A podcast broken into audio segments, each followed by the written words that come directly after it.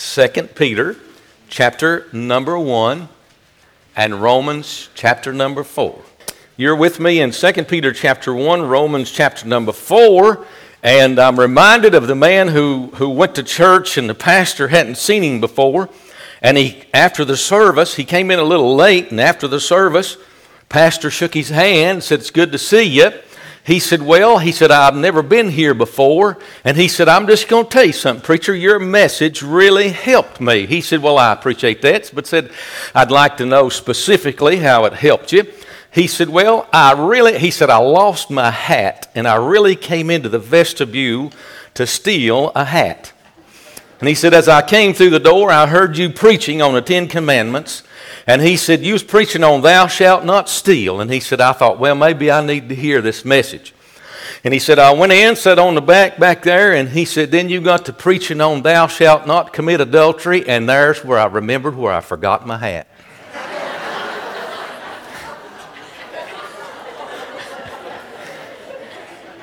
Some of y'all get that tomorrow. Second Peter chapter number one. I want you to stand with me just briefly as we read one verse of scripture here. Uh, Second Peter chapter one verse number four. The Bible says, "Whereby are given unto us exceeding great and precious promises, that by these ye might be partakers of the divine nature, having escaped the corruption that is in the world."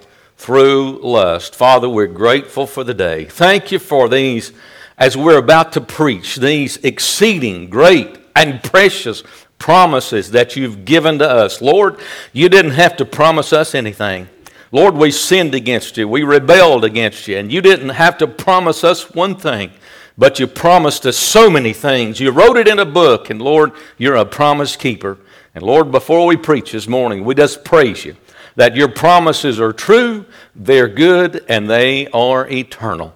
Thank you for the Lord Jesus Christ, that wonderful promise of salvation, and the promise that we have now of being with Him eternally. In Jesus' name, amen. Amen. You can be seated. Thank you for standing. Notice, first of all, that you and I have received some promises of God. These are not just promises. The Bible says they are exceeding great promises. Let me teach you a little bit of English here. A promise is a noun. And when you have a great promise, you have an adjective that builds on the noun. We have not just a promise, we have a great promise. But when you put the word exceeding in front of that, you have an adverb. So now you have an adverb that describes an adjective that describes a noun. Let me why would you say that, preacher? Because there's no English language that could describe the promises of God. I mean, they are exceedingly, as to be correct in English, exceedingly great promises. I'm grateful this morning for the great promises of God. The Bible says that by these promises that you and I are partakers of a divine nature.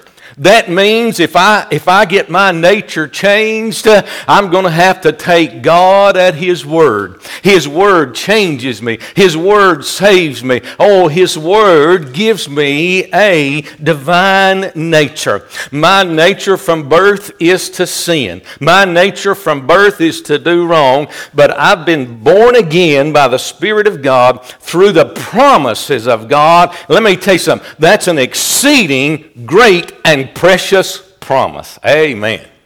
Thank God. So, how do we obtain another nature? It's through the divine promise. God gave His Word. His Word was sealed with the Holy Spirit of promise, the Bible says. That's what the Holy Spirit is. And then I accepted that. Amen. Now, let me give you this the promises of God. Uh, God gave His Word. I proposed to my wife 40 years ago. And all I did was make her a promise. I said, if you'll say yes and you'll marry me, I'll take care of you. Amen.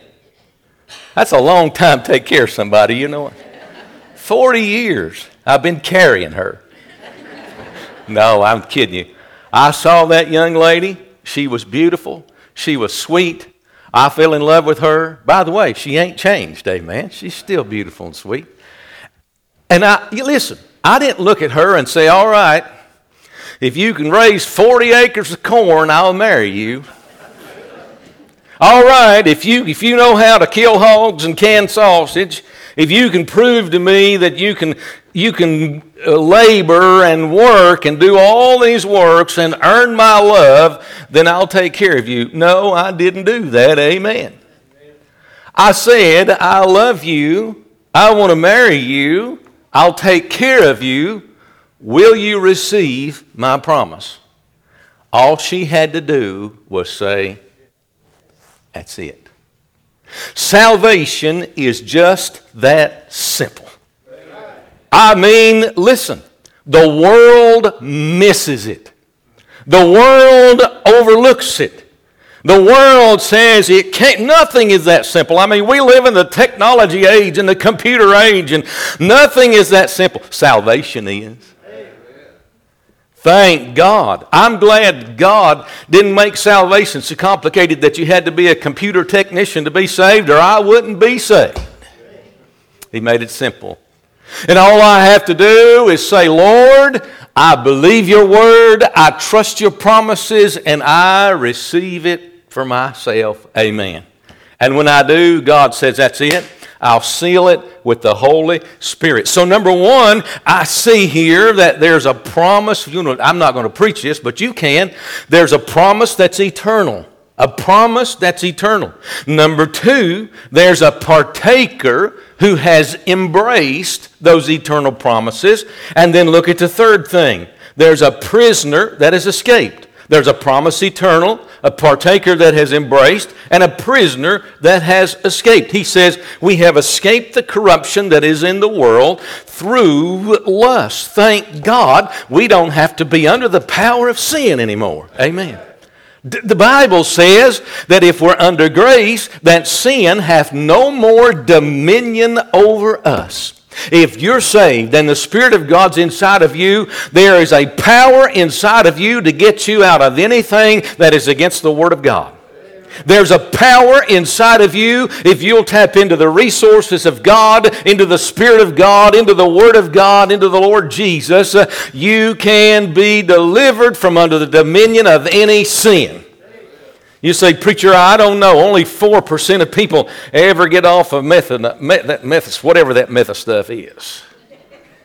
I've seen people do it without Suboxone through the grace of God. I've seen it right here. I've seen cocaine addicts become preachers. I've seen drunks become preachers. I, have seen the worst people in the world become missionaries, fall in love with the Lord Jesus Christ, break the league with sin. That's what it means to mortify your body when the Bible talks about that. And so that we have escaped the, the lusts that are in the world through the promises of God. What is a promise? Well, the dictionary says the promise is a declaration of an assurance that one will do a particular thing or a particular thing will happen. A promise is a declaration of assurance. Let me tell you something. If you don't have assurance of salvation, right here, I'm holding it in my hand. Here is a declaration of assurance that God will save all that come to Him through Jesus Christ. Thank God. What is a promise? It's a declaration of assurance. Now, we have companies today that make products and they put a warranty or a guarantee or their word behind that product. And they say, if you buy this product, then for this amount of time, we will warranty that, we'll guarantee that product, and we will service that product free. And that company is only as good as their reputation to stand behind their warranty, right? Boy, I'm going to tell you something about God. God's got a product, and it's salvation. Let me tell you about God's warranty. It's a lifetime. Hey, man, God's got a lifetime warranty on His salvation. Let me tell you something. You say, well, God's trying to build a reputation. No, He already has a reputation. He don't need to build it. He don't need to show us that He's good to His word. Listen to what He says. He says, I am the Lord, and there is none else. There is no God beside me. I girded thee, though thou hast not known me, that they may know from the rising of the sun and from the west that there is none beside me. I am the Lord, and there is none else. Let me tell you something God doesn't have one thing to prove. He's God, and there's none other beside of Him. And by the way, if He says it, you better take Him at His word. He doesn't like it when we don't live by faith, as the choir sang this morning. Amen. So, when it comes to the spiritual, our God is a God who has integrity.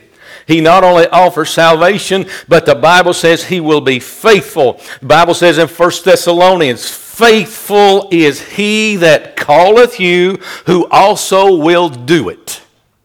Y'all get that? Did he call you? Did He save you? You know what? He'll continue to do that. He'll continue to call you. He'll continue to save you. Will you say, I just need salvation once? Listen, the truth is you need to be saved every day.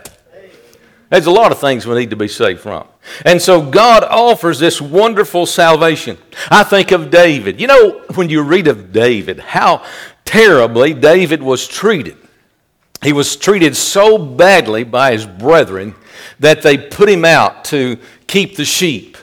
And he was hated by his family, despised by his brothers. You could tell by the way they treated David that he, any of the rest of us would just become depressed, but not David. You say, what sustained David through those years when he, his family just despised him? His brothers put him out. I mean, what sustained him when, after he killed Goliath and Saul wanted to kill David, the king was after David to kill him. What sustained David? How did he make it through all of that depression? Oh, I read when David was depressed, he wrote psalms of hope and God. You know what God did? God gave David a guarantee. He said, David, I'm going to do something for you. I'm going to guarantee you, I'm going to give you my promise that you're going to sit on the throne of Israel. You're going to have a man to sit on that throne forever and ever from your seed. Wow, that's a great promises. And, and, and God said, I'm going to uh, build a great nation and I'm going to put a man on the throne. And Solomon comes along, David's son. And Solomon says this Blessed be the Lord that hath given rest unto his people Israel according to all that he promised. Listen this carefully. There hath not failed one word of all his good promise. Solomon, David's son, stands up years later and says, God promised this, uh, and God hath fulfilled it. So, what sustained David through all that time? You know what did? God's promises. He was reading the Bible. And, and he read and he wrote in Psalm 105 about the nation of Israel. He looked back at the promises that God gave Abraham. And he said, wait a minute, if God will do that for Abraham, why won't he do it for me? If God will keep his promises to Abraham, and he has, he'll do it for me. And David begins to write the Psalms. And he says in 105, uh, Psalm 105, For he remembered his holy promise and Abraham, his servant. Hey, the, the, the, people of Israel for 400 years, it looked like God's promise was no good. Are you listening? For 400 years, God promised they would be a nation. God promised that there would be a man to sit on the throne. And for 400 years, they were living in Egypt. Abraham's promise looked like it was null and void. But God remembered. Amen. God remembered his promise. And I believe Abraham was in heaven. The Bible says he's the God of the living, not of the dead. And I believe Abraham was in heaven. And after about a hundred years, he said, Lord, I believe you made me a promise back yonder. And the Lord said, just wait just a minute. And about another hundred years go by, and Abraham reminds the Lord, the Lord, you know, you made me a promise, and, and, our, and my people's is in bondage in Egypt and 300 years and 400. Finally, after 400, God steps up and says, Abraham, it's time. I'm going to go down yonder and get in a burning bush, uh, and I'm going to call Moses, and Moses is going to deliver those people. Amen. And you know what David was doing? David was looking back and saying, If God's promises are good, I'm going to live by them. And God said, But David, because you're believing what I've wrote in my book, and what I've recorded in history, and what I've recorded for your promises, if you're going to believe that, I'm going to make you some promises. Amen. Let me tell you something. If you and I will read the book, and believe what God has done and believe what God said He'd do for us, He will do it for us. Thank God. So, David here, and he says this in Psalm 105, the next verse. He said, He brought forth His people with joy and His chosen with gladness. I'm glad Abraham was rejoicing in heaven that the people got out of Egypt, but I'm going to tell you something. The people that got out of Egypt was rejoicing too. They was walking here on earth and said, Hey, God's delivered us. His promise has come true. Let me tell you something. Boy, I tell you what I'm going to do. One of these days, I, when we get to heaven, I'm going to walk around, kick a few people, and say, I told you it's going to be good. Amen. you didn't believe the promise. I mean, you walked around here on earth and the, you had the mully grubs and thought you was going to lose your salvation. Amen, preacher. You thought you was going to lose your salvation. You thought you, the Lord couldn't do it. You thought He wasn't able. You worried. You suffered anxiety. And listen, the whole time I was up there in the pulpit screaming, just trust God.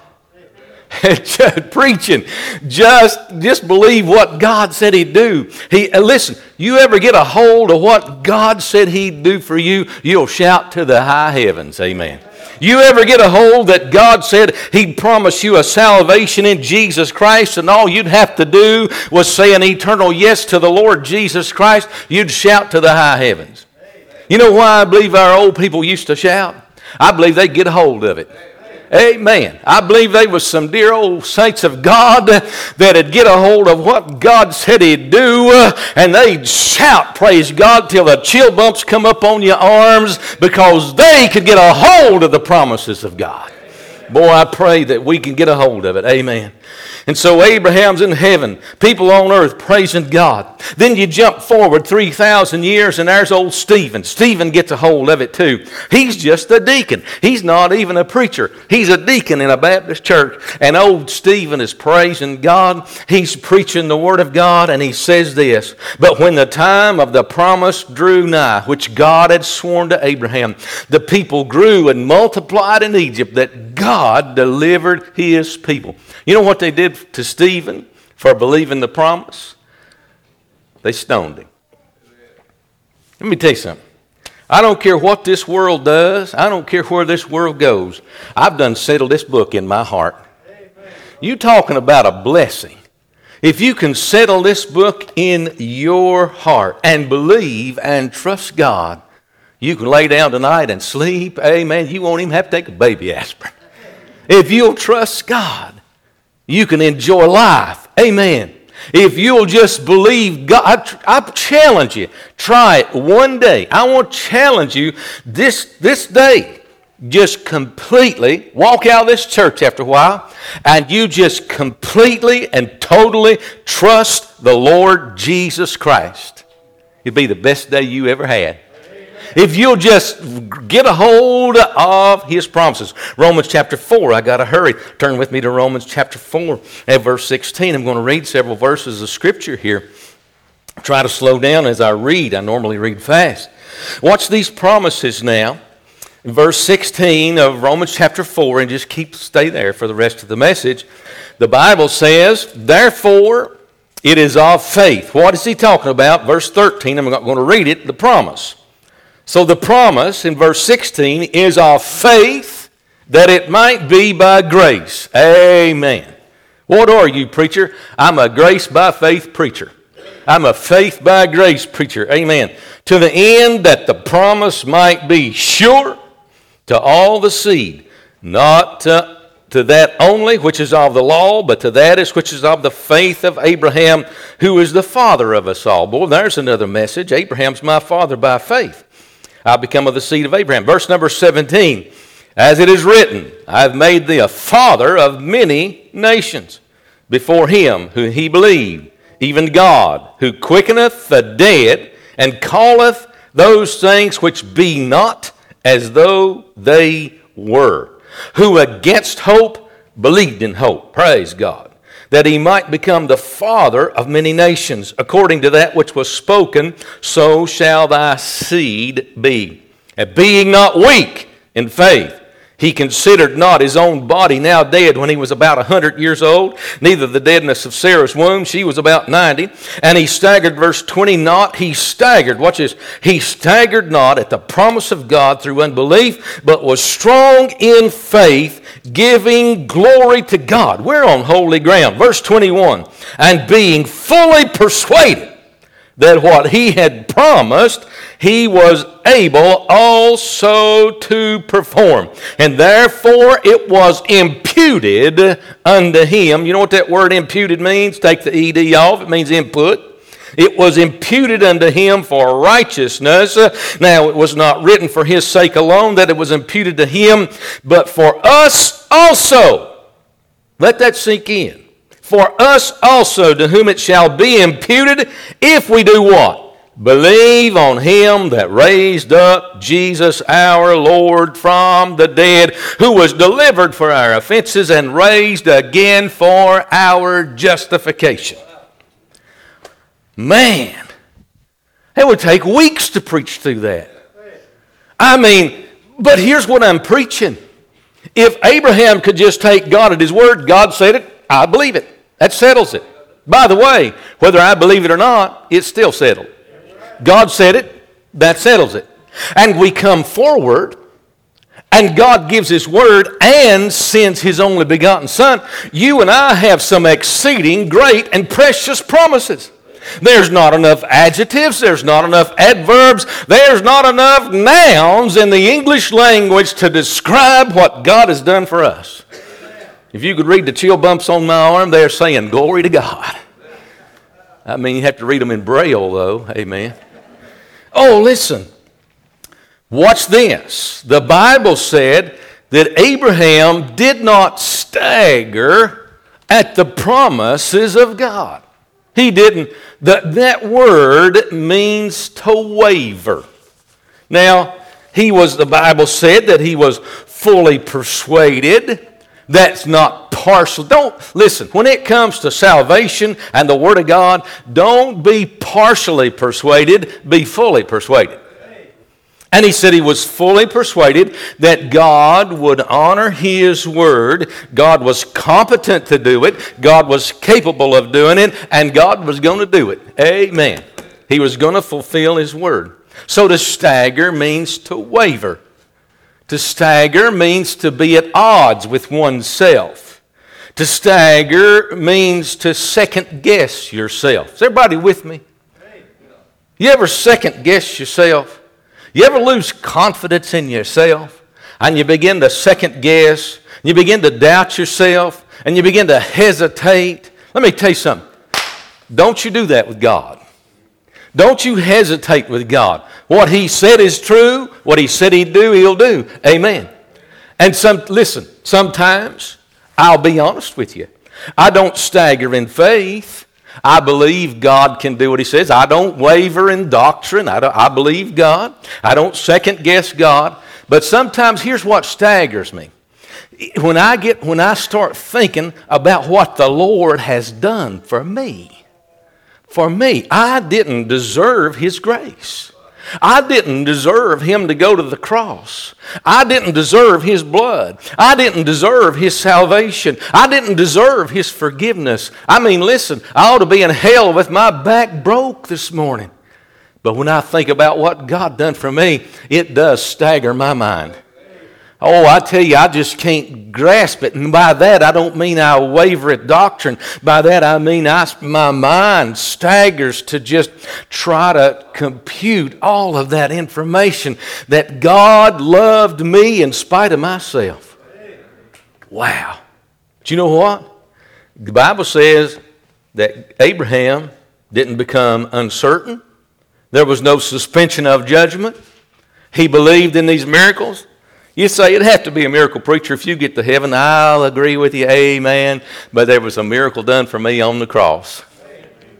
You say, preacher, it'd be a miracle if heaven is real and everything the Bible says is real and it, that, that, man, there's no tongue that can describe heaven. Oh, listen, that, that's just a miracle. You better believe it's a miracle. It's a, heaven's a miracle. Salvation's a miracle. Hey, you know what I do? I'm going to be like Abraham. I'm going to believe it. I'm not going to stagger. I'm not going to second guess God. I'm going to say, God, if you said it, I believe it. That settles it. Amen. So the truth for you and I today is that we need to believe the Word of God. The Bible says that Abraham trusted God to give him a son when he was 100 years old. He took that son, we saw this last week, he took that son up to Mount Moriah when he was about when that son was about 30 years old, believing that if he put a knife in him that he would God would raise him from the dead. That's pretty much faith. He believed that God would build of him a great nation. And yet, I want you to see something about that nation. Not only did that nation go to, go to Egypt for 400 years before God delivered it, I want you to understand that that nation got destroyed in AD 70. Titus destroyed that nation, dispersed the Jews, and for nearly 2,000 years, they were not a nation. So now we got Abraham in heaven. He's got that 400 years behind him, but he's got 2,000 more years ahead of him to question the promises of God. And I just wonder if Abraham, about AD 200, didn't say, Lord, how in the world are you going to bring your promises back together? There's never been a people on the face of planet Earth scattered throughout the whole world that ever came back together, ever, that ever came back together as a nation. And I can just see Abraham about 500 AD and 1000 AD and, and 50, and all of a sudden he gets down to 1948 and God says, Set still, Abraham. We're going to go down there and put them back together. That's a miracle. And not only did those Jews come back together in 1948, they had preserved, they were dispersed. Now you think about America. Let's y'all looking at me kind of funny. Let me explain this. If America got defeated today and they and we got dispersed throughout the whole world and China came in or Russia came in and took over, you think we'd maintain our integrity as a people? You're nuts if you do. Do you think we would, while we would mix in, blend in with the rest of the world, and that'd be the end of America? It wasn't the end of the Jew. Not only did they come back together as 100% Jews, I mean, they forbid, they forbid intermarriage. Well, that gets sticky, doesn't it? But they did. They forbid inter, intermarriage. They wouldn't intermarry with other races. And they maintained their language, Hebrew language. And when they came back together, they already had a nation, they had a language. I'm going to tell you something that's a miracle. It's a modern day miracle. And it happened in our lifetime. And by the way, that May the 16th, 1948 is a day of prophecy that happened in our lifetime that's being much overlooked by prophets today. We're in the end of days since 1948. I, am getting into prophecy. Here we go. Promises of God. The truth for you and I today is that this is the promise that He hath promised us, promised us 1 John 2.25, even eternal life. Amen. God help us to grasp what God has given us without wavering, without hesitation, without second guessing, without doubting. When I look at my Bible, it is absolutely full of God's covenants and God's promises, commitments to man. They're valid. Amen. I got to close the message. I think of one covenant in particular God promised that He'd never destroy the earth with water again. He said, I tell you what I'm going to do. I'm going to set my bow in the clouds. You say, How did that happen? Well, previous to Noah, it had never rained on the earth. The earth was watered with a mist. And when God broke up the fountains of the deep and He broke up the heavens and He flooded the earth, that caused the atmosphere that you and I are living in today, which caused the rainbow. And God, every time I look at that, that rainbow, I, I can't help but say out loud, when I see that beautiful thing in the sky, I say, God's promised. God's promised. And we have today some folks with all these initials that have changed that promise into pride. And I think that grieves the very heart of God. But you know something? that doesn't annul the promise. I don't care what they take that symbol for. God said, That's still my promise. I'll never flood the earth again with water. Amen. I'll never judge the earth like that again. I thank God for his faithfulness to us. What was our text verse? That we have some exceeding great and precious promises. Let me give you these quickly. I'm just going to read them and we'll close. God promised that Christ would be born of the seed of Abraham, and he was. You can check his genealogy out in Matthew. God covenanted to raise Jesus Christ from the dead. The Bible says, Of this man's seed hath God, according to his promise, raised a Savior, and that's Jesus. God told us that he would send the Holy Spirit. Listen to this. That, and he said, Behold, I send the promise of my Father. Tarry in Jerusalem until you be endued with power from on high. Let me tell you something. It'd be good for us to just tarry right in, right in the presence of God until we were endued with power from on high. That's the promise of the Spirit of God. God's promise to hear us. First John, the Bible says, and this is the confidence that we have in him. If we ask anything in his according to his will, he heareth us. God's has promised to comfort us. Oh, listen, I visited Miss Mary in the hospital yesterday, and I, I said, Miss Mary, you just needed to be comforted by the Holy Spirit. She was just suffering anxiety attacks and worried. Hey, God sent His Spirit to comfort us. Listen, Jesus said in John 14, I will pray the Father, and He will send another comforter, and He'll give you that He may abide with you forever. The Bible says God's promised to be faithful. Amen. That he says this in uh, 1 Thessalonians 5 Faithful is he that calleth you, faithful is he that'll do it. Let me tell you something. I've not been faithful always. Amen. I've not been faithful, but I'm going to tell you something. I can point you to one who is faithful. Faithful is he who promised, and faithful is he who will do it. God's promised to bring good out of suffering. Are you suffering something right now, mentally, physically, financially? God has promised to bring good out of it. Wow. Listen to what he says. For our light affliction down here, which is but for a moment, worketh us a far more exceeding and eternal weight of glory. God's promise to comfort us, as I said. He, David said this In the multitude of my thoughts, boy, this grabbed me. Hope it grabs you. He said, In the multitude of my thoughts within me, Thy comforts delight my soul. In the multitude of my thoughts. Your mind ever run away with you? I mean, you just, your mind just running a million trails. I mean, you run hypothetical races that way and that way and that way, and the multitude of your thoughts is just going every way. God has promised to comfort you if you'll trust Him instead of running all those things of what might happen, what can happen, what if this happens, what I mean that'll go a million trails and leave you as confused as a termite in a yo-yo. If you'll just trust God, he'll comfort you. Amen. He's promised to comfort. He's promised to uphold us. David said this, God is my refuge and underneath are the everlasting arms. Amen. We sing the old song in the Baptist hymnal leaning on the everlasting arms. The Bible says they're underneath of us. Praise God. I'm going to trust in the everlasting arms. You know what that is? That's the promises of God. Amen. I'm through preaching. Let's stand. Thank you for being here. I want to give you one more promise. He's promised to save us. He's promised. I'm going to tell you something. You can find the worst sinner in Chilhowie. You can find somebody who's laden down with sins.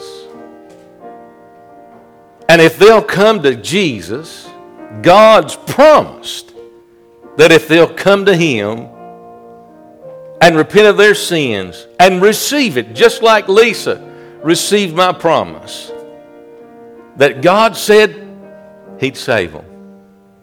I want to ask you this morning is there one here that you're lost? You don't know Christ as your Savior. You've never trusted the promises of God. You've never said that eternal yes to the Lord Jesus. You've never embraced what He's promised.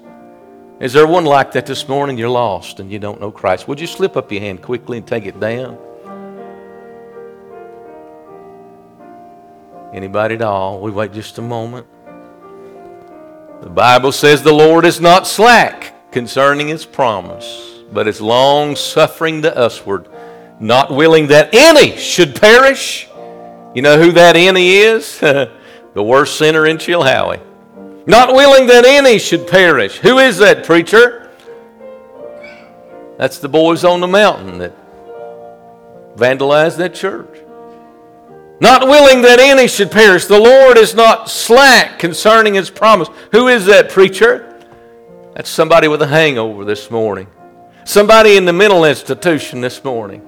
The Lord is not slack concerning his promise, as some men count slackness, but is long suffering to usward, not willing that any should perish, but all should come to repentance. Amen. Thank God for his promises this morning.